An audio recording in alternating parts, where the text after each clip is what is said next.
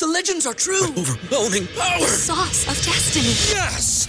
The most legendary sauce has arrived as McDonald's transforms into the anime world of WickDonald's. The greatest flavors unite in all new savory chili McDonald's sauce to make your 10-piece Wick Nuggets, fries, and Sprite ultra powerful. Unlock manga comics with every meal and sit down for a new anime short every week only at WickDonald's. Ba-da-ba-ba-ba, go! At participating McDonald's for a limited time while supplies last. Say goodbye to your credit card rewards. Greedy corporate mega stores, led by Walmart and Target, are pushing for a law in Congress to take away your hard earned cash back and travel points to line their pockets. The Durbin Marshall credit card bill would enact harmful credit card routing mandates that would end credit card rewards as we know it. If you love your credit card rewards, tell your lawmakers hands off my rewards. Tell them to oppose the Durbin Marshall credit card bill.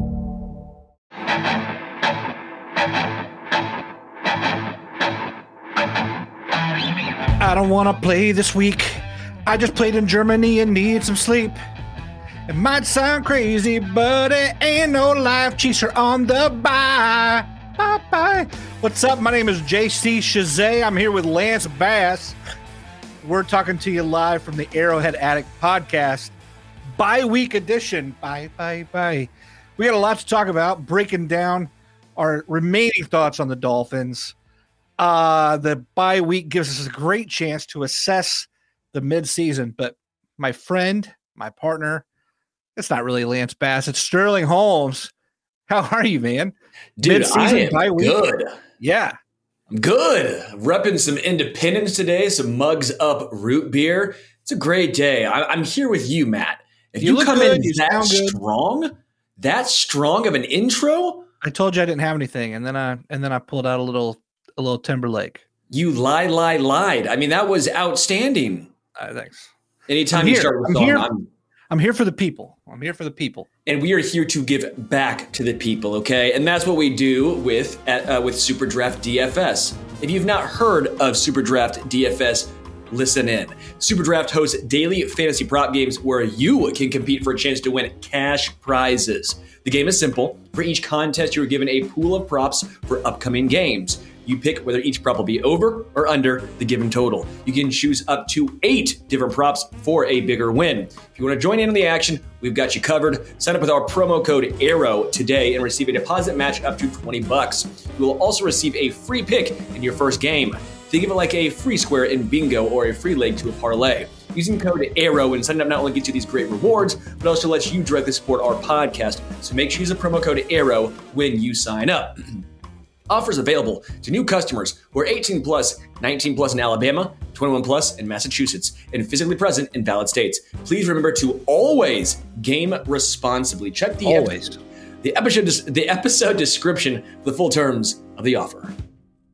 Folks, we appreciate you joining us on this episode, uh, as Shirley so greatly said there. Um, yeah, look, hey, before we get into it, we're at the midseason here. Just want to point out, I, I think we just eclipsed 17,000 subscribers on YouTube. Um, we've just had great gains in all areas. More than that, like I've just so enjoyed this season, like interacting with like readers or people on Twitter, um, like people here in the chat, whatever. Just want to say here up front, because normally we save this stuff for the end of the show, like thanks guys and everyone, but you know, the bye week is just a great way to like for a second pause. Like like Andy says, we're gonna self scout this week, right? And if we're self scouting here, like I love working with Sterling and Richard and the rest of the team. And not only that, but we just love you guys too. So um yeah, just always want to say thanks for ever hanging out with us. And if you're listening, if you want to press that like button, if you want to subscribe, if you haven't already, um, if you want to follow Sterling on Twitter at HomestretchKC, etc., things like that. Uh, yeah, we just appreciate all that. So um, anyway, I just wanted to get that out front because it just felt like it felt right and good and all. Um, folks, on this show, we're going to get to a lot of things, but uh, it was time. It's time to hand out our annual Arrowhead Addict mid-season awards. This will be the first annual, so we're making this an annual thing just by saying it, right? The inaugural, inaugural, inaugural. Inaugural girl. I don't know, whatever it is. Here we are. So look, Sterling and I, we're going to reflect back on the on the uh, on the season so far, what we think, hand out some awards that are obvious, hand out some awards that are not so obvious, breaking down the season so far as we see it, as well as talking about the season coming up. Look, every award show builds up to the big one. We're just going to start with the big one most valuable player. Now, look, normally on the Chiefs, you're like, all right, uh, who's the most valuable player non Mahomes? This year, you may feel a little bit differently. The numbers are a little bit down. At the same time, it also kind of leaves it gets weird with defense. So when I was breaking this down, I thought let's go MVP on offense and MVP on defense, and then we won't have to like cross weird wires or whatever. Sterling, how would you like to reveal your first award recipient of this esteemed broadcast? There's no red carpet, by the way. I I, I went outside and it was like it's just my cat. Like it like I don't know what was going on there, but there's no one was here. Anyway, who is your offensive MVP for this season so far? My mind was kind of a blank space originally, and then I went, "Oh yeah, the guy who's played in eight games and has nearly 600 yards receiving. He's not fallen off. He's still a stud, even when he's banged up." Travis Kelce. Uh, Travis Kelce is the offensive MVP he's been the only receiver sans Rashee Rice to get open at all. Not only that, he's obviously very involved as a blocker. Travis Kelce is is the MVP for the offense so far. Without him, I can't even begin to imagine what this offense would look like. Honestly, you, you, know, we talk about what's life post Travis Kelce. At least for this season, we hope that does not happen because he's been banged up. But even a banged up Travis Kelce takes enough eyes on the opposing defense to at least allow one-on-one coverages to the outside, especially for Rashee Rice. You know, Travis Kelce, a zone beater. You try go to man coverage against him as the Chargers try to do, and he cooked them. I mean, again, or I think it was the Broncos actually, but again, it doesn't matter. Travis Kelce is still playing at a very high level, on pace in eight games, 600 yards. You take that over a um, full season, that's a 1,200 yard performance right there. Uh, he is still as good as ever dude. Uh, he he's the model of consistency in a league where where any level of productivity is so hard. I I I want to agree with you, but I also give a shout out. My offensive MVP. This is a little weird, but there was no other place to put him actually, and and I'm a believer here. I'm going Harrison Butker. I'm going Harrison Butker as my offensive MVP because look, technicality. I mean, you got to you got to go with the offense you can get, and a lot of times all they can get is three. Let's be honest. When you're one of eight in the red zone versus the Broncos, uh, when you go what zero oh and five against the Jets, look, you're not scoring. You're not scoring tutties. You're not getting six. You're getting three. And you know who is always delivered every time they need three? Harrison Butker has has as many field goals right now as he had all of last season. Like, if you want to know how the Chiefs offense has overall performed, that's it. So I have a hard time giving MVP on an offense that's sputtering like they have when there is a guy who's been bailing them out all year. Several times he's stepped up and like, hey, from 50 something yards, bam, he's automatic. Chip shots, automatic. We've questioned him in the past. This year, he hasn't missed anything, 100%. Um, he's not talked about enough he has he has given this team on a team that's redefined itself as a defense and field position sort like where that is way more important than it is. Uh, Harrison Butker is is a is a vital performer. So yeah, I'm sorry to everyone out there. I I agree, but it's a technicality. Okay, that's special teams. But you're a technicality. All, whoa, dude! You're, Whoa, dude! I'm sorry. I'm sorry. Uh, I, got, I, got, a little carried away. I got no, no, but you're right, though, man. It. He's been so consistent. Is the whole reason why I said don't give up on him when he goes to those extra point woes when he was injured last year and came back and struggled. Like he has been the second best kicker in the NFL for a long time. Well, and this year he's been the best. He's been better than Justin Tucker. I'm not saying if you were to decide, you know, who would you take, you're probably still leaning Tucker. But the fact that it's even a conversation makes it incredible. Harrison Butker is back. He is healthy. He's right between the ears. Um, dude, you were totally right. I mean, Butker, and he's not just sneaking these in. I mean, these are drilled and they're through the middle. It's like a in golf if you're if you're a um, uh, you, you, know, you're, you're busting the driver out. It's a, it's a tight tee shot, and you're like, wow, I just saw one dude shank it left, one dude shake it right. And Butker goes, all right, boys, get on my back. I will carry you. And that's what the offense has done. They've been shanking it left and right. This is a scramble. And Butker's like, all right, fellas. They're like, don't you want to take an iron? He goes, no, no, no. Give me the driver. And just pipes it 330 straight. That's what Harrison Butker's been. Yeah. Yeah. Love it. Love it.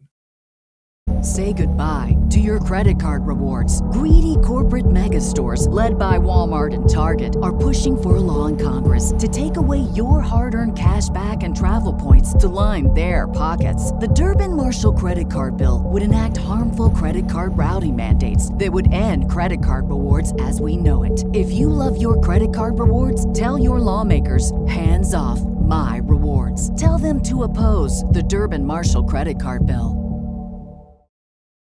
Uh, what about your defensive MVP for the year? Who would that be? Wow, uh, that's a good question. Um, I'm going Trent McDuffie. Uh, Trent McDuffie, in my opinion, was the best cornerback, not just on the Chiefs, best cornerback on the field last night. Right, he's been better than Jalen Ramsey, better than Xavier Howard, which is very tough to say because they're both very good. I mean, you're putting him in the conversation now with Sauce Gardner.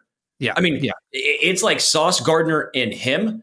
Um, it's been incredible, man. And he's not going to get the recognition probably he deserves because because he doesn't get a lot of interceptions, right? That's not his game, and quite frankly, it hasn't been the Chiefs' game outside of Marcus Peters. I, I, it must be a philosophy thing. I, I personally believe that that they're saying, "Hey, you knock it down, you get tight on these guys. We don't want to give him the big play," and so he doesn't. How often do you see him get burnt? I know give up that touchdown. It may have been PI. Let's be real. Got a little, little nice push in the back on that one. But again, one play, two plays out of the year that stand out. McDuffie has been nails. He's a great tackler, as I mentioned before, as a joke. Call him Trent McStuffy. He has forced four fumbles. yeah, four man. as Yeah. a cornerback. Yeah. The whole knock was he's a little undersized, not a big cornerback. Doesn't matter. Dude is physical as hell. He can blitz. He does it all. Trent McDuffie, in my opinion, is a top five corner easy in the NFL. He's number one on this team. He's number one in my heart. He's the number one MVP for the defensive uh, side of the ball for the Kansas City Chiefs. Uh, yeah, I'm glad to hear you say that. I love McDuffie. I love McDuffie. I loved the pick coming out last year. He he's so instinctive. Like it, it's the here's what I love about McDuffie. Not only is he good right now, right? Even as he declines, and let's say eight years, whatever it is, that intelligence and those instincts will actually help him like age gracefully at the like you know how Richard Sherman has aged really well at the position, Stephon Gilmore aged really well at the position. Like those kind of guys who are so smart on the field, even as like they're less fluid, they automatically know where to be. He he's just going to be that kind of a study, long term study. I I hope the Chiefs just re up him once or even twice because he's gonna be that good for a long time.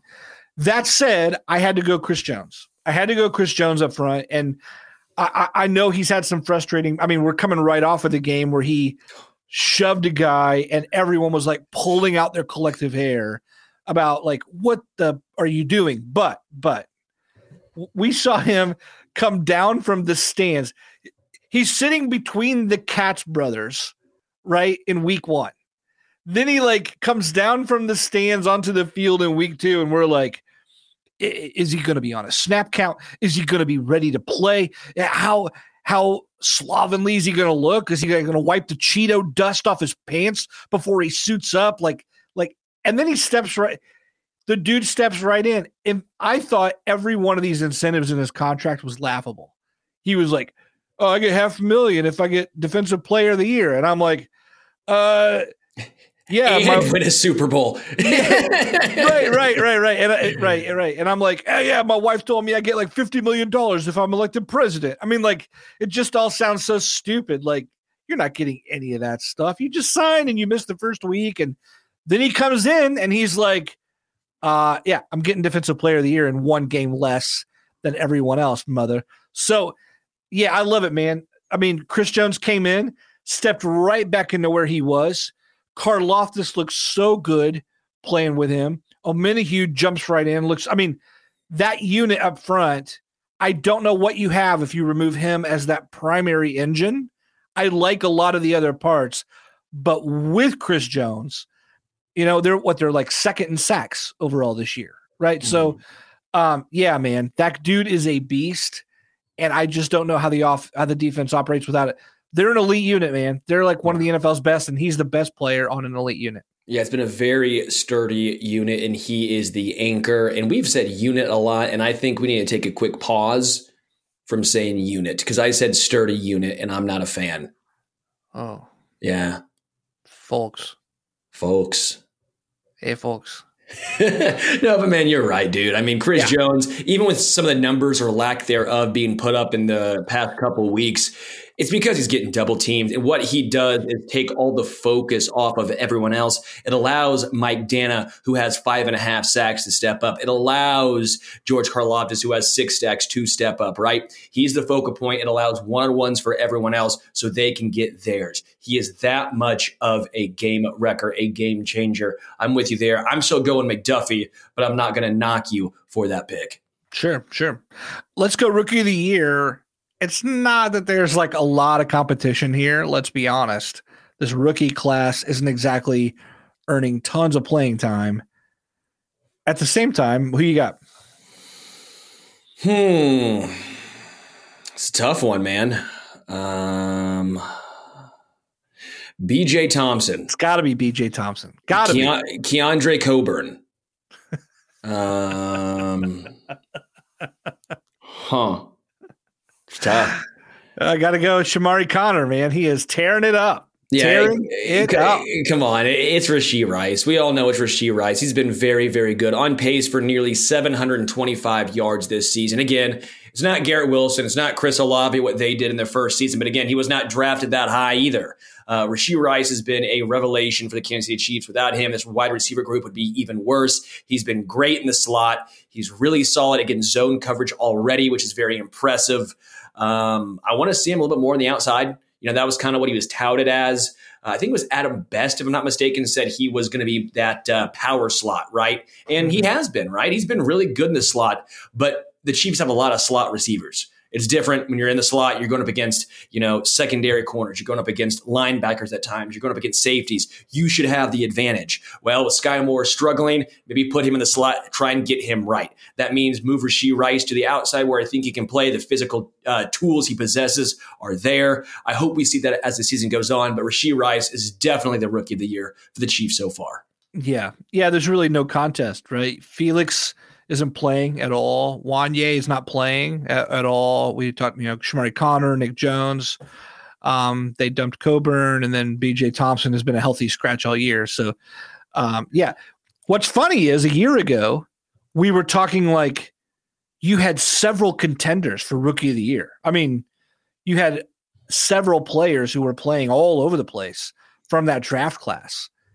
And then all those guys have so many positions on lockdown you're looking at this draft class and like if you guys want to go wait in the hallway for a year, you can do that, and we'll like we'll call you in one at a time when we need you. Like it's it's kind of amazing how the Chiefs went from super thin to super deep in one draft class. Yeah.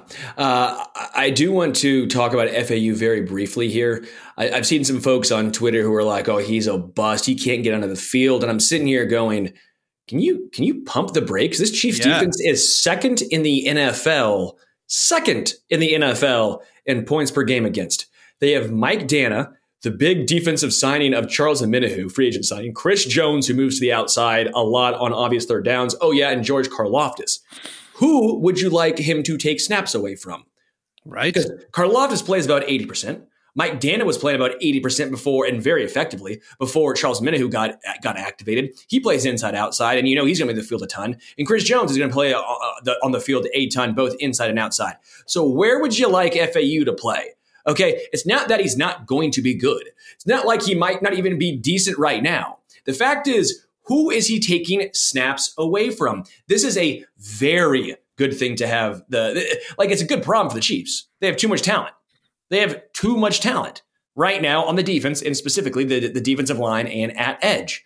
If you're mad about that, go kick rocks, go pound sand somewhere else. Like, I, like be mad about something else because this is actually a good thing for the Chiefs. Because what Karlaftis did last year, that's the outlier. That was a necessity. That was not something that the Chiefs wanted to have happen. But they go, oh bleep, we have to have a rookie play almost the entire uh, what 80, 90 percent of snaps because we have no one else to play. This year, completely different. FAU is going to be fine. So if you're complaining about him not seeing the field, I don't want to hear it. Yeah, I, I, think that about every rookie. I, I, you know, some people were criticizing Wanya Morris for not being able to lock, you know, like, oh, we had to sign Donovan Smith because, you know, like, it's like, man, give these guys a break. I, yeah. Anyway, we're we're together. I get it. Uh, let's move on to the next award here, Sterling. I, I want to know what you think. I want to want to talk about a breakout player of the year. Who would be your player that's taken like it doesn't you know not a rookie here but a player who's taken that next leap that you're like oh hell he's entering the zone and it's made all the difference. Yeah i think i wanted to go Karlaftis but potentially uh, someone else on this podcast who does this show might have that already. I don't know. It could be Richard? could not be it's probably Richard if I was guessing. Did Richard Rich, pick George Karlaftis? Yeah, he's a big Karlaftis guy. Um, he is weird. Like Richard doesn't care that much about football, but he loves Karlaftis. He sends us messages. Uh, he, he sends us his his water polo stats all the time. It's wild. Um, Weird, I, man. I think McDuffie was a good choice, but McDuffie was really good last year, so that wasn't a huge surprise to me.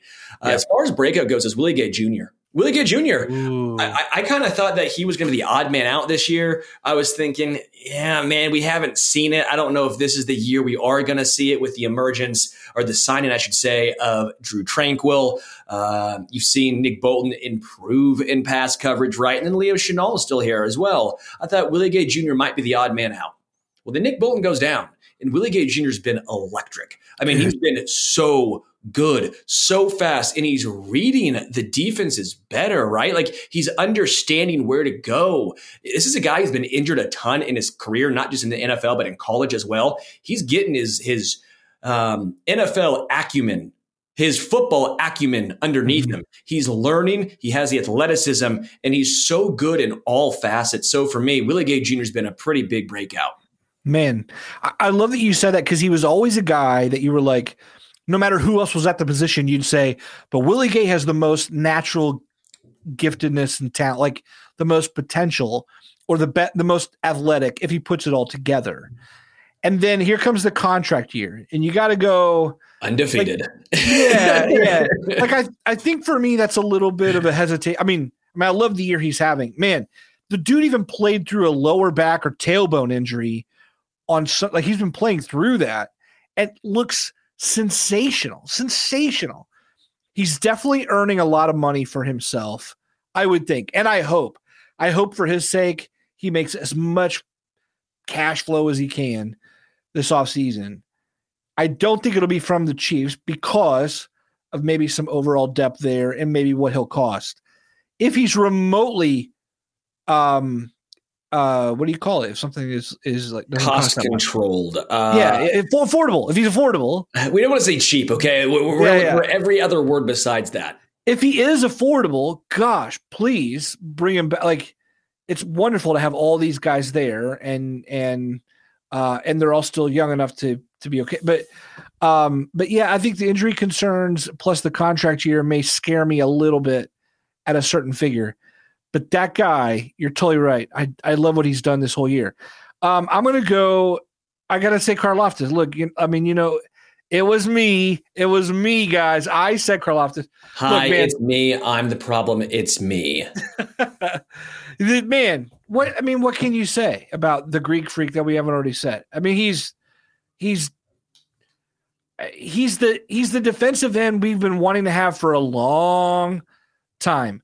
Homegrown, first round pick, just a year and a half in. He's clearly added much more to his arsenal than just this like power, like bull rush, right? He's like, he's got, he's got very impressive technique.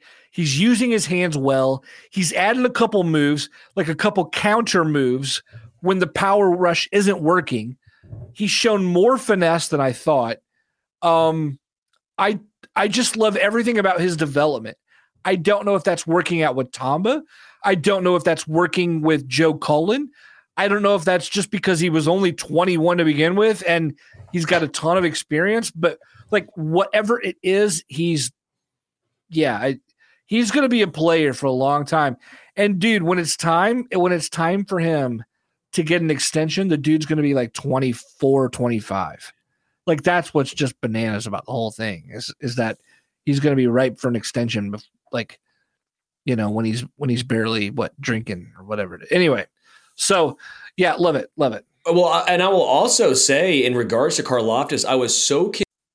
Hey, if you're with us, I think Sterling just froze, which either is a grand prank on our part. If he's if he unfreezes and he was playing a prank on all this, then I'm not sure what's up. I think what he was gonna say was something good about George Karlaftis. I think our producer Richard is going to get with us. Uh, let's go to a couple of the. Um, by the way, we should all comment on the way Sterling looks. You should like send him some comments on the way he looks frozen that way. It was kind of a, a funny face he was making. Oh, I'm so irritated. This happened today during Stack in the Box. Makes no sense. I got full connection, full bar. Wi Fi's great. No issues at all. Updated everything. Updated my computer. Restarted this bad boy. Uh, updated Google Chrome. Then all of a sudden, I'm sitting here trying to have a nice conversation with my guy, Matty C. And it goes reconnecting, reconnecting. And then I mm. think, oh, I'm good. It's connected again. And so I give a whole long spiel about George Karlaftis. And what do I know? No one heard it. No one heard it. You want to give it again? Yeah, okay. So George Karlaftis was drafted when he was 21 years old, and everyone's like, yeah, he doesn't have a ton of upside. And I'm sitting here going, how does the guy who's one of the youngest defensive end coming into the NFL from Greece, played water polo growing up, has no upside, no room for movement? But somehow Boye Mafe, who's two years older, does all the upside in the world. I'm sitting here going, this is absurd. This yeah. is asinine. Can we have some, like, am I taking crazy pills here? Give me the dude who's younger, who has this NFL body type already, and who's still learning the game. Uh, you're telling me that guy doesn't have upside? Yeah. Yeah. Absurd. Yeah. I remember I talked to I talked to Karlaftis' positional coach when he was coming out of the draft, at, like from Purdue, and he told me he said you do you remember Karlaftis's rook, uh, freshman season at Purdue when he set like he set like a Big Ten record or something? He just had like an ungodly amount of sacks for a freshman defensive end in the Big Ten play, right? Whatever it was, he had a ton. And then at that point, everyone knew he was on the NFL radar. Like he's going to be a big pick of some kind. And it all got to his head. So his positional coach was telling me, he's like, dude, he spent the next two years trying to look like a pro lineman, like trying to like add things he wasn't good at doing or trying to like just chase sacks versus like like round out his game more or like it was it was um anyway it all kind of got to his head right? And made him a different player and then his stock kind of went down because his production went down. He wasn't like naturally growing. He was emphasizing some very weird things getting some weird advice I think the Chiefs totally lucked out on that. I think they got a guy who was a little bit lower stock wise because he peaked too early and then it got to him mentally. And then other people were like, well, maybe that was, you know, yeah. So uh, kudos. I mean, kudos to the Chiefs for, for great scouting there. Let's go to the next one. We talked about breakout players and what we like about um, Karlaftis and whoever you chose. It wasn't a very good pick because it wasn't my pick. But what do you think about who's your bust? Who's your bust player of the year? I hate doing this. Hate hate doing it. There's a lot of guys you can actually choose from. Um, I thought Kadarius Toney, but he's been a little banged up. Yeah. I had higher expectations for Skyy Moore than I did for Kadarius Toney, so I'm going Skyy Moore. Mm. Um, I'm not saying he's going to be a bust forever. I'm not saying that he'll never figure anything out, but man, I was very high on him. Uh, I saw what he did in college. Uh, I see all of the combine numbers, and I see a comp that is very similar, eerily similar to Diontae John, uh, Johnson for the Steelers. Uh, Diontae Johnson for the Steelers is an incredible talent. His only issue is he drops the ball like 10% of the time right? I mean, it's, it's, a serious issue, but he still puts up like 80 yards a game, 12 targets, eight receptions, right? Um, I go, okay, look at the combine numbers. Look at the small school. Look at the size. Look at the speed, the stature. Look at like even like the the the three cone drill. Like it's it's creepy how similar they were. And I go, same player, but Skyy Moore has bigger hands. He won't have as many drops as Diontae. Like I think the Chiefs really got themselves a guy that can uh, get open against man in tight windows. He'll get separation. I was wrong. I'm not. I'm not saying he's been the the worst player on the Chiefs this year. I think he sometimes gets a bad rep because you know, he's never the first option on these plays. He's playing on the outside when he was gonna be a slot. Like he's having the, the, the deck stacked against him a little bit as well. But man, he has let me down because I was fully expecting 800 yards easy from Skyy Moore. Mm. Boy, uh, that's I mean that's a great pick. It's hard not to pick that because I think we're I think you and I were both on the same page. I was a big believer in in Skyy. I I thought um well, you said it. You already said it all. I'm going to go Justyn Ross. Maybe this is too automatic of a pick, but you know, look, man, the hype, um, the amount of people who were just so excited that he made the, the active roster, even if he w- didn't get arrested, even if he wasn't on something called the NFL commissioner's exemption list right now, even if he were still on the active roster and sitting there for his one play a game to be a uh, I guess it was more like two or three plays a game, whatever it is, you know. He he just took over the Jody Fortson mantle of rarely used quote end zone targets. Um, and even then, it wasn't all that exciting. And then he goes out and you know has a moment that that you know now he's got legal drama, and it sounds like sounds like there was some sort of assault and destruction of property or whatever's going on there, and you just think, okay, well, dude, you just ruined like the biggest opportunity you'll ever have. And uh, yeah, I I just don't see how that's a total bust. And it uh, it's frustrating. It's frustrating because I think a lot of people were pretty excited about what he could be based on what he showed in college, and then and he'd worked hard to get that spot. So, um, yeah, that's that's what I think. I think it's uh, I went Justyn Ross. Yeah, I see a lot of people saying Clyde, and I, I, can't get there because I had no expectations for Clyde this year. I mean, realistically, this is a little bit what I thought he was going to be. I actually thought he was going to be a little use a little bit more than this personally, just just to try and save Isaiah Pacheco. But I, I didn't have high expectations for him, so I, I can't say it's a bust because he was a bust of a, of a, of a pick from the get go when he was drafted 32nd overall in the first round or 31st overall. I forget if there was that that was the year that. Uh, was it the Patriots got caught or for tampering or something like that, or the Bucks, whatever, whatever that was, Miami for Tom Brady. Um, doesn't matter. He should have been a first round draft pick. It was absurd at the time. It's absurd now. Um, I will forever sit here saying, yeah, Sterling, calm down. It's a sunk cost, but I'm still angry about it. you should, you should be. Um, well, hey, look, let's let's go next here. Um, what's your biggest surprise in a good way of the season? Mm. I got two. Um, I'm going to say Harrison Butker. It's not a huge surprise to me personally because I was always kind of backing him, saying he's going to get it right. But this is more, I guess, of a of an "I told you so" because I feel good about Butker because I've just been. I just think we get too caught up in kickers, and NFL teams do this all the time. Not not just fans, but but NFL teams they'll cut guys when they go through struggles, and you'll see them get picked up on another team, and they're absolute studs. Like Butker was a practice squad member of the Carolina Panthers. Younghoe Koo, for a long time, was getting bounced around the NFL, and now he's one of the better kickers of the NFL for the Atlanta Falcons, right? He was a Charger. Then the Chargers had their own kicking woes for, for years. They finally seemingly found a guy with Cameron Dicker, right?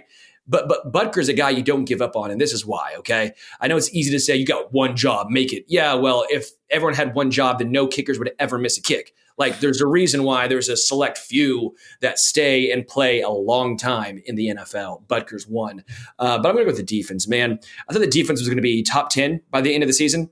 I said top ten. Dog, they're top three, and they might be two. It's yeah. the Ravens and them. I mean, the Chiefs have been electric at all levels. The linebackers, Bolton goes down, doesn't matter. They find a way. Defensive line, don't have Chris Jones for a game. They figure it out. Like like Charles Omenihu, who's out for six games, they they weather the storm. I mean, this team is just so deep, so deep at every single level. So good. This defense to me is the biggest surprise by far. And shout out to Spagnolo. Spags needs all the credit for all the p- folks that ripped on him for years. Even when the Chiefs were doing good, whenever they were winning, it was still fire Spags. Absurd. Look who's laughing now. This again, he's a a what five time, five time to the Super Bowl coordinator.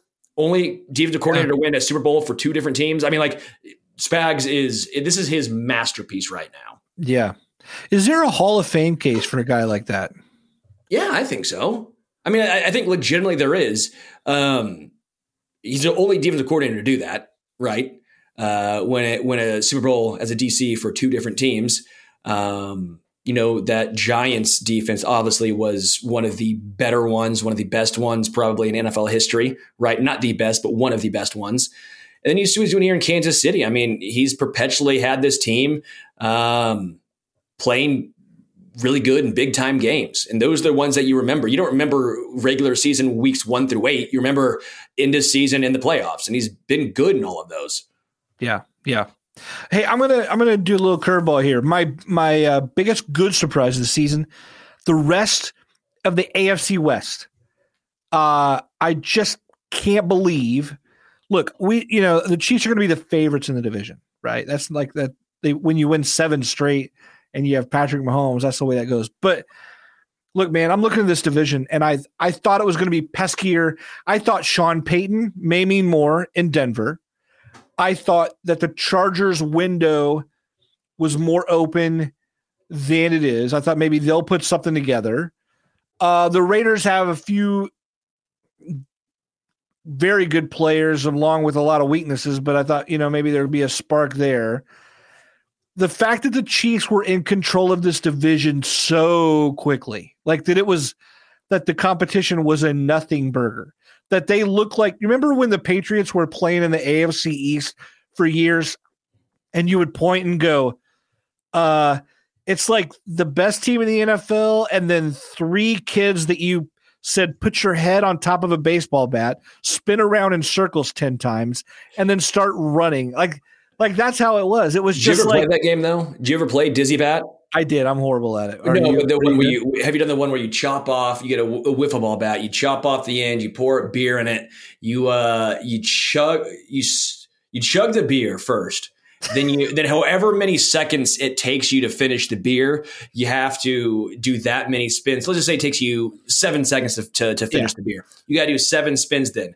Then you throw the can to the pitcher and then they throw it to you and you have to try and hit it. It's a lot of fun. Drink responsibly, kids. no, I did not. Uh, maybe that's and what not kids. Moore, drink, drink responsibly. Twenty-one and older people. Yeah, of course, of course. Maybe that's what Skyy Moore plays before. Maybe that's why we're not seeing anything there. I don't know. maybe that's why Richie James hasn't shown up because he's been playing that with you. I'm sorry, I said Richie James there. Uh, yeah, um, yeah. That's I. I just thought the West would be better not only did they roll over for the Chiefs in the first like six games of the year total, um, but dude, they're going nowhere. Like I'm just I'm looking at uh earlier today, I'm looking at the West, uh, looking at a few things. The you know, the Chargers have like two hundred million dollars committed to seven guys next year. Seven guys. And 19 of that is to JC Jackson, and it's all dead cap hit.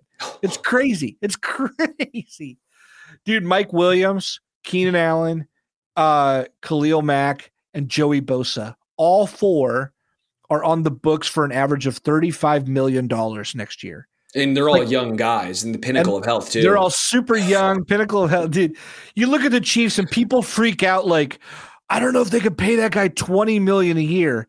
And the Chargers are just like, wait, 20 million. Uh, we don't even worry about 30 million. We're almost up to 40 million per. It's crazy, man. It's crazy. So they're going to tank. The Raiders are the Raiders have interim leaders right now, and the Broncos just put all their chips in for 35 year old Russ and to, and to lure Sean Payton. It, they're not going anywhere either long term.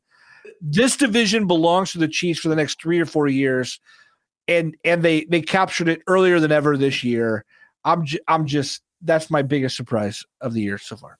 I, I mean, you look at the Broncos, and it's just like a guy who's been so down, beaten down time and time again at the blackjack table. Like, I don't know, 45 hands ago, right? Maybe eight years, nine years ago, something like that. They, they, they, they won a ton, and they, and they keep telling you how they're, they're, they're the best, and they're going to get right, and they're going to go on a heater, but it never happens. They keep uh, hitting on 17, and next thing you know, the, the dealer uh, is winning with, uh, with a 16 because they keep hitting and hitting and hitting. You're like, what, what are you doing? Stop, just, just pump the brakes. What, what are you doing, guy?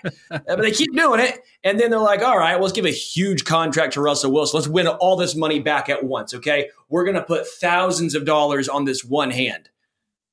You, you lose the hand and you go, okay, okay. So now I'm, I'm in, I'm in the hole two times now. So what do I do? Well, Let's try and double that. So let's let's get all the money we have. Let's give draft capital and money for Sean Payton, a head coach. Let's do that and double down. And then you uh you hit on 19. Hmm. That's the Broncos right now. It is. It is crazy. It's it's crazy. It's crazy. They're all going nowhere. This division, yeah, it's it's this level of dominance is amazing. Uh, Sterling, what's your what, uh, last one here? What's your biggest surprise in a bad way for the Chiefs so far through nine games? Yeah, not fun, but receivers and Mahomes, the lack of connection. Yeah. Uh, yeah. Receivers, I think, are 1A, but Mahomes might be 1B. You know, I'm not trying to say that Mahomes is still the best quarterback in the NFL, right? Like if you're doing a draft, anything, he's the best quarterback in the NFL, but he's not played to his standard, which is crazy to think about. He's been very, very good, but his standard, you expect a little bit more um, few overthrows, a couple of just head scratching throws, Josh Allen esque yes. throws. Yep. Um, y- you know, at, at, times you'll see a guy wide open and he just won't throw it, won't look his way, holding onto the ball too long instead of just winging it out of bounds. Um, you know, I I would say it's a little disappointing. Um, but again, when you when you have such high expectations for a guy, when he's shown you time and time and time again that he's just a freak of nature, you expect that every single time, every single year. And so far, he's he's had his struggles, and I think it's only fair to point them out. Yeah, yeah, I, I agree with you. I think we have to be willing to critique the team, and uh, you know, no one is beyond that. And um, and you're totally right there. I, I'm I'm going to focus in on the receivers just because I just want to say I'll say this. It doesn't have to. We don't have to like beat the dead horse. But when you come into the season and you say, we're going to carry seven guys, seven guys, oh. you looked at that room, you looked at seven guys in that room and said, can't do without you or you or you or you, you, you, and you. Seven times you looked at those guys and said, I got to have every one of you. And then you looked at other positions, you're like, sorry, we got to let you go because I need all seven of these schmoes. That's basically what they did, right? Then you come into the season and you're like, okay, I take Rashee Rice. I trade you for a dilly bar at Dairy Queen. I oh, right? I like, love dilly bars, dude. I know, right? Anyway, look, look, man, look. I mean, Justyn Ross, maybe that's a legal thing, and he would have got better. Skyy Moore, maybe it's like a lack of trust or coaching maybe there's like a coaching weird coaching circle because there's so many guys in new places on that coaching staff, including Matt Nagy, Connor Embree, whatever. I mean, we all have our reasons, and there probably is many layers to this. But when you keep seven guys, I expect at least four of them to be worth their salt. And we've seen Justin Watson, by the way, who deserves a little lot more credit than probably what we're saying here. We've seen Justin Watson and Rashee Rice and then other than that, it's been a lot of like weird, eh, ranging from weird to very disappointing. And that's really just that's really off-putting when when they kept so many and had to lose other players to make that work. So Brett Veach has been great at every position, either early in the draft, middle of the draft, late at draft, at finding someone that can that can work, finding either superstars, studs, average players, good players, uh, useful players in every single position, every single round in the draft outside of wide receiver. Now, some teams they have a knack for that. You look at the um, let's say the Pittsburgh Steelers, right? You know they perpetually find guys that have success. Yeah. Uh, hell, they traded Chase Claypool for a second round draft pick. Right. Like that is absurd, right? But then you look at the Chiefs. And if you want a baseball comparison here, let's say um, you know, let's, let's compare it to starting pitchers or pitchers in general, like the Tampa Bay Rays, right? And the Cleveland Guardians. They can identify talent, they can develop talent, and they find ways for that talent to matter in their system. The Chiefs are like the Royals when it comes to starting pitching. It might even be the consensus guy. It might be, yeah, it's a good pick. But then they go through the system and something is wrong. Whether yeah. it's they didn't identify the guy, it's a bad schematic fit for the player, they don't have the development for the player, it seems to be off. And it only seems to be with wide receiver. And I just don't understand. I, I mean, you can even want to throw like Cornell Powell, I get it fifth rounder, but again, he's hit on all these other fifth rounders and all these other positions, and he yeah. can't at wide receiver. Rashee Rice might be the only outlier, but again, we're talking about a guy who's going to go for 725 yards and not a thousand, right? Come on now. You, you know, Kadarius Toney, they traded for him. Was that identif- an identification issue, a developmental issue? He was big in the Super Bowl and then can't get onto the field this year, and there's been struggles year or game after game after game. Skyy Moore. So I'm asking you: Is this a developmental issue, an identifying talent issue? Um, where do you see the disconnect happening? I, I don't know, and I, I wish I knew. There was a part of me. There's a part of me that thinks it's in the coaching. There's a part of me, and and what makes that frustrating is that's the one part we'll never know. Like, yeah. we will never be privy to what's happening inside Arrowhead. You know, but you know, Todd Pinkston is in his first year, former receiver, but he's coaching running backs. Connor Embree, who the hell is that? Coaching wide receivers for the first time. Matt Nagy coming back in. People were like, "Oh, we missed Bieniemy," but the problem is, remember, remember the problem with Bieniemy is, and and then he would take all this criticism, and it was like you don't know how much praise or criticism to give anyone but Andy Reid on that whole offensive staff. You just don't. Now, if you look at the D line, you're like, Joe Cullen, hell of a job. He's directly responsible. We know it, right? Like, I mean, even with Spags there, you could still like positionally look at the ways in which a whole unit is either developing or not. And the problem here on offense is like it's this weird gelatinous it's like a nebulous fog where you're like, I don't, it's a cauldron. I just throw in Eye of Newt and Ward of Toad and I stir it all together and and and that's the potion. And who knows what's responsible because I just threw it all in. And it's like, well, the stew isn't working. And so for us outside of Arrowhead, it's impossible to know. Is it like I think that Brett Veach is so good at finding cornerbacks because his cornerbacks coaches tell him, I need this, this, and this. And if you give me a guy who can do all these things, I'll make him productive no matter who, no matter what his name is. Right. Like, like that's what I think. And so what I think is that wide receiver, they're going, maybe if I maybe if I give you five slot guys, one of them will work. I mean, we're not even getting the right like we it's can't even slots. get it's all it's slot all guys. you can't even get like the right positions out there within the position, let alone like exactly what you need. I, I don't know. There's something is amiss there. I, but I, I have a hard time putting on.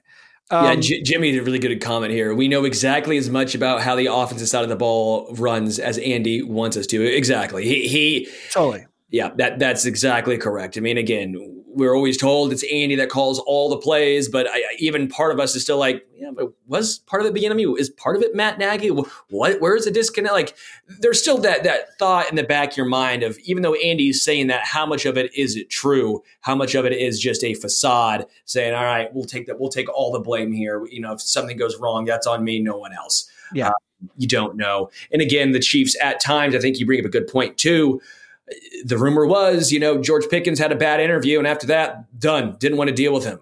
You know, you know, you, are building a football team here, not a church choir. You, you, know, don't get me wrong. George Pickens seems like a headache, but I don't think that uh, even after complaining about the, you know, the the past game with the Steelers, you, you take the talent, you put up with it. You don't have Tyreek Hill anymore to put up with. You know, I get not wanting me first guys, and you want the culture and this, that, and the other, but at some point you have to have a wide receiver that steps up and is like, yeah, I want the ball. Throw me the rock. I'm that guy. Because the Chiefs have no one like that on this team. And they need an alpha in that room to step up. I'm not saying Pickens would solve all the issues or DK Metcalf, but at times it seems like they cross off guys who have a little bit of me first mentality, especially at wide receiver, when it seems like, hey, maybe it's not the worst thing in the world here. Yeah, yeah. And and I'll I'll add this. I agree with you 100. percent I'll add this to the conversation. I was just um I was just I was actually just on the phone with Matt Verderame, our our friend, and and who's also a friend of the site here. Uh, we were talking a few days ago, and I I said, "Hey man, look, I I grew up in Indiana, which meant that I loved the Chiefs from a distance, but I watched a lot of Peyton Manning, right? And Peyton Manning was like, especially in Indianapolis, they had like Reggie Wayne or they had like Marvin Harrison, but then also they had a bunch of like no name dudes and and Manning was so smart, so good that it was like he would make household names out of guys like Austin Collie or Jacob Tamme or I mean it was just like just like total nobodies off the scrap heap, whatever. And I, I thought then I'm like, holy hell, that like a great quarterback makes household names. I mean, some of the guys that Tom Brady was throwing to that became household names, they were just scrap James White and I mean, some of these guys were just scrap heap guys that became yeah, Julian Edelman. I mean, who, who knows what Julian Edelman would have been outside of the, the New England system? Yeah, correct. And and I'm thinking, look, this is no slight on Mahomes. Mahomes is every bit a quarterback in the vein of Tom Brady and Peyton Manning. He's shattering their records. So I'm not trying to knock Mahomes. I'm saying, why isn't Mahomes making a household name out of like if some of these other guys can do that? Mahomes should be doing that too. But there's a disconnect somewhere in because Manning trusted those guys. Those guys were there. I mean, those guys were in the right positions. They caught the ball. I mean, they weren't dropping the ball. They weren't. They were creating separation. So it's not Mahomes, but part maybe part of it is, and it's not coaching, but maybe part of it is, and it's not talent, but maybe some of it is. And I think it's all that together.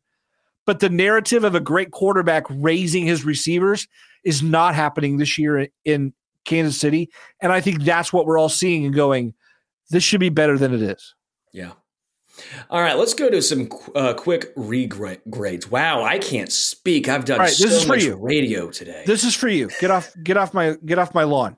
Look, I set up a few quick things, quick hits here. We're going to regrade Brett Veach's big offseason moves, a handful of them here. And I just want you to tell me A, B, C, D, or F. How would you regrade the move after nine games? Okay. Yep. You good with this setup? Yep. Let me start with an easy one. Signing Drew Tranquill as a free agent. A plus. I was it was an A plus then, it's an A plus now. Love it. Love it. Releasing Frank Clark. Uh, I'm gonna go with a B. I'm going with a B. Okay.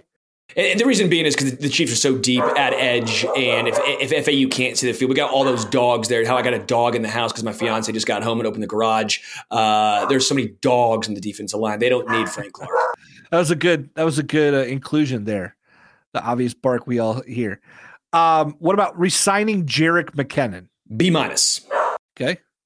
It's a playoff push, but he's not going to be used during the season, which doesn't take a lot of help off of Isaiah Pacheco. They still have Clyde Edwards-Helaire here, which is fine. I like McKinnon a lot, but if you're not going to use him a ton in the regular season, they should have brought in another running back as well, in my opinion. So it's not all against him. It's not all his fault. But uh, if you don't trust Clyde and you don't trust McKinnon in the regular season, you need someone.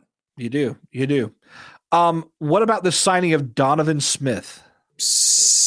C plus B minus. I will go on the okay. B minus side. The reason being, it wasn't a large contract, right? So that makes it a little more palatable. He's not been very good this year. He's not been bad. He's been just just a guy. And for that contract, what's up, little dude? He likes that Donovan Smith signing a lot. He's like, yo, I'm, let me let me add him. Let me. I love that little howl.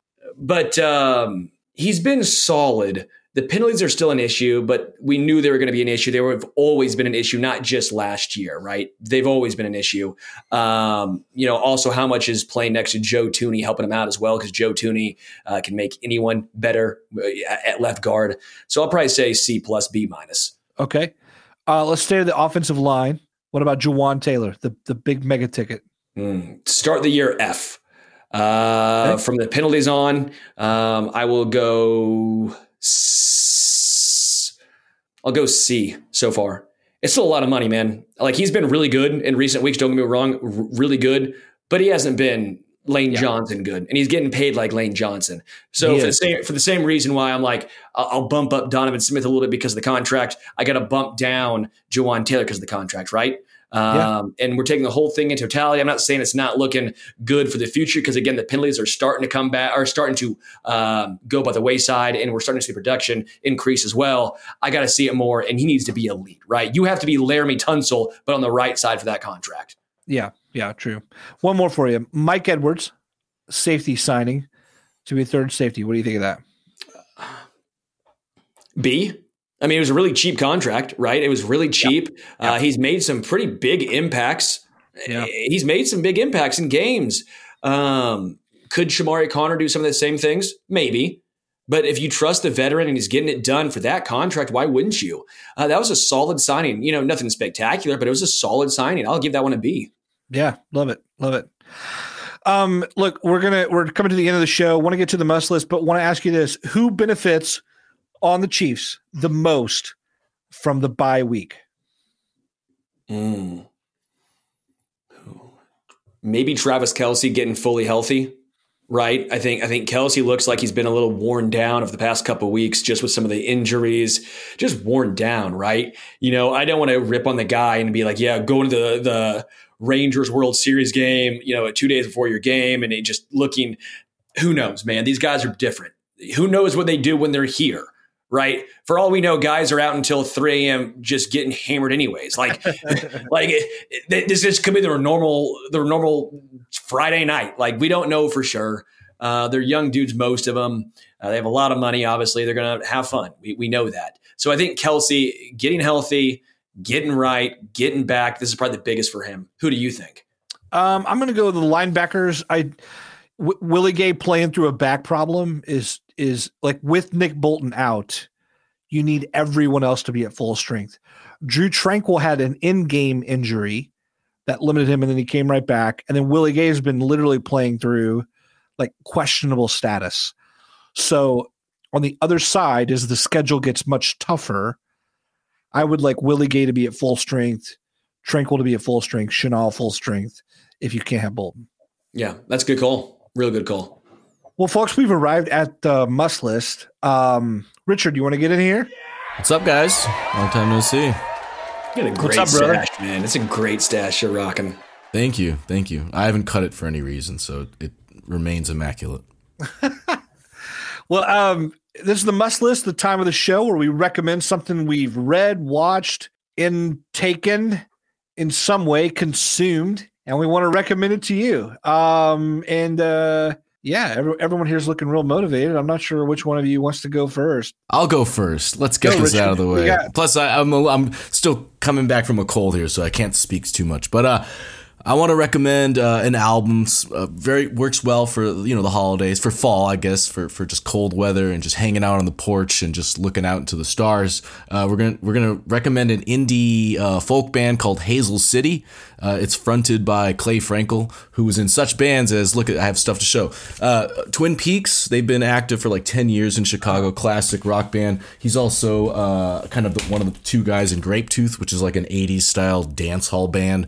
Um, but he's got a new project, and it's all indie folk music. Really sad, depressing stuff for uh, winter. So yeah, indulge in in all that good stuff.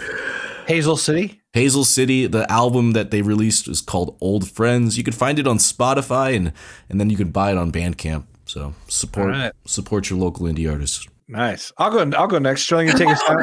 I just wait. Just like I love how Richard goes. Yeah, it's an indie band. You might know him from these two other bands that clearly no one else has ever heard of. It's just it. Keep being you, Richard. It makes People me so know happy. Twin Peaks. They're like a ten year old band, man. That they're they've been out for a long time. I knew about them before I moved here too. Like I just knew of Twin Peaks. I I did not. Did you, oh. Sterling? No, that's why. Yeah, I, I was befuddling. Grape tooth. Grape tooth. Who doesn't know grape tooth? It's the it's the feeling you get when you drink too much wine. You, Yeah, your teeth grape turn tooth, into dude. grapes. Yeah. Dude, I'm gonna recommend. I'm gonna go. I'm gonna recommend a series.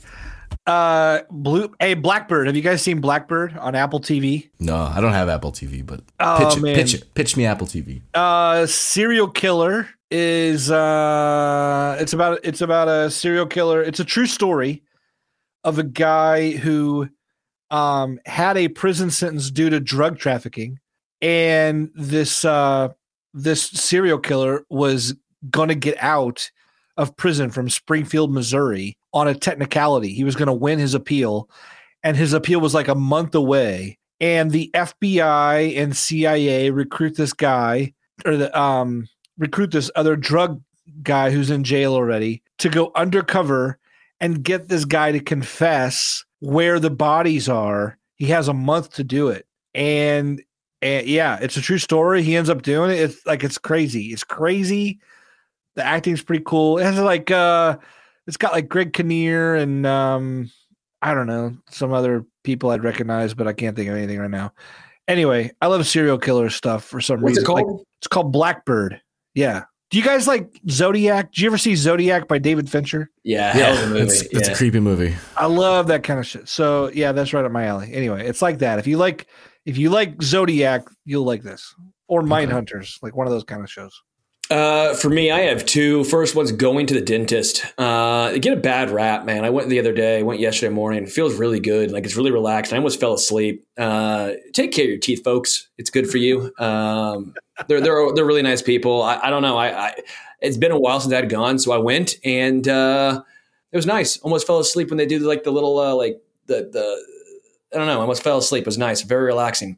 Uh, second one is Marvelous Three they're back. The band Marvelous Three. Eh, Richard, don't give me that face. You, come on, you know Marvelous Three. The album Hey, the singer Butch Walker, uh, also very very popular. Um, Butch Walker is also a very very uh, popular producer. Did a lot of stuff just with a ton of different bands. Um, he's a lot of times maybe like your favorite band's Favorite. favorite musician or something like that. Like like Butch Walker's awesome. So this was his band, the late '90s, early 2000, very poppy, uh, called Marvelous Three, and they just got back together doing a reunion tour, playing like two shows in Atlanta, and I think maybe a couple in Chicago. Actually, Richard, if you want to check them out. So Marvelous Three and Butch Walker, they're back. I saw Butch open up for Ryan Adams in Seattle like a few years ago. Did you? Um, but I had no idea that Marvelous Three was back together. Yeah, so I saw Butch Walker open up for Avril Lavigne. Think of that one. Think of trying to tell friends in high school that you're going to go see Avril Lavigne. Be like, no, no, it's for the opener. I want to go see Butch Walker. But now, me, I'm like, I'm not going to lie. Skater Boy is still a still a bop. That's a banger. song Still goes hard. Yeah. So A banger. Is that what the kids still say? I, just think the kids say that. Yeah. I wanted to use that word to sound younger than I am. I hope that's all right. Well, hey, kids who's listening, all of you young folk, make sure you bang the like button. Make sure you subscribe to the Arrowhead Addict YouTube channel and make sure you give us a five star review. Give us a five star, and if you hate us, still give us five stars, but tell us what we did wrong. Uh, that way, we can we can work on it. We're all we're all people who want to work on ourselves. That's what we do here. So We're not mid. We're not mid. there you go, you, you youngster. So for Richard, for Matt Connor, I am Sterling Holmes. Thank you guys so much. Until tomorrow, we are out.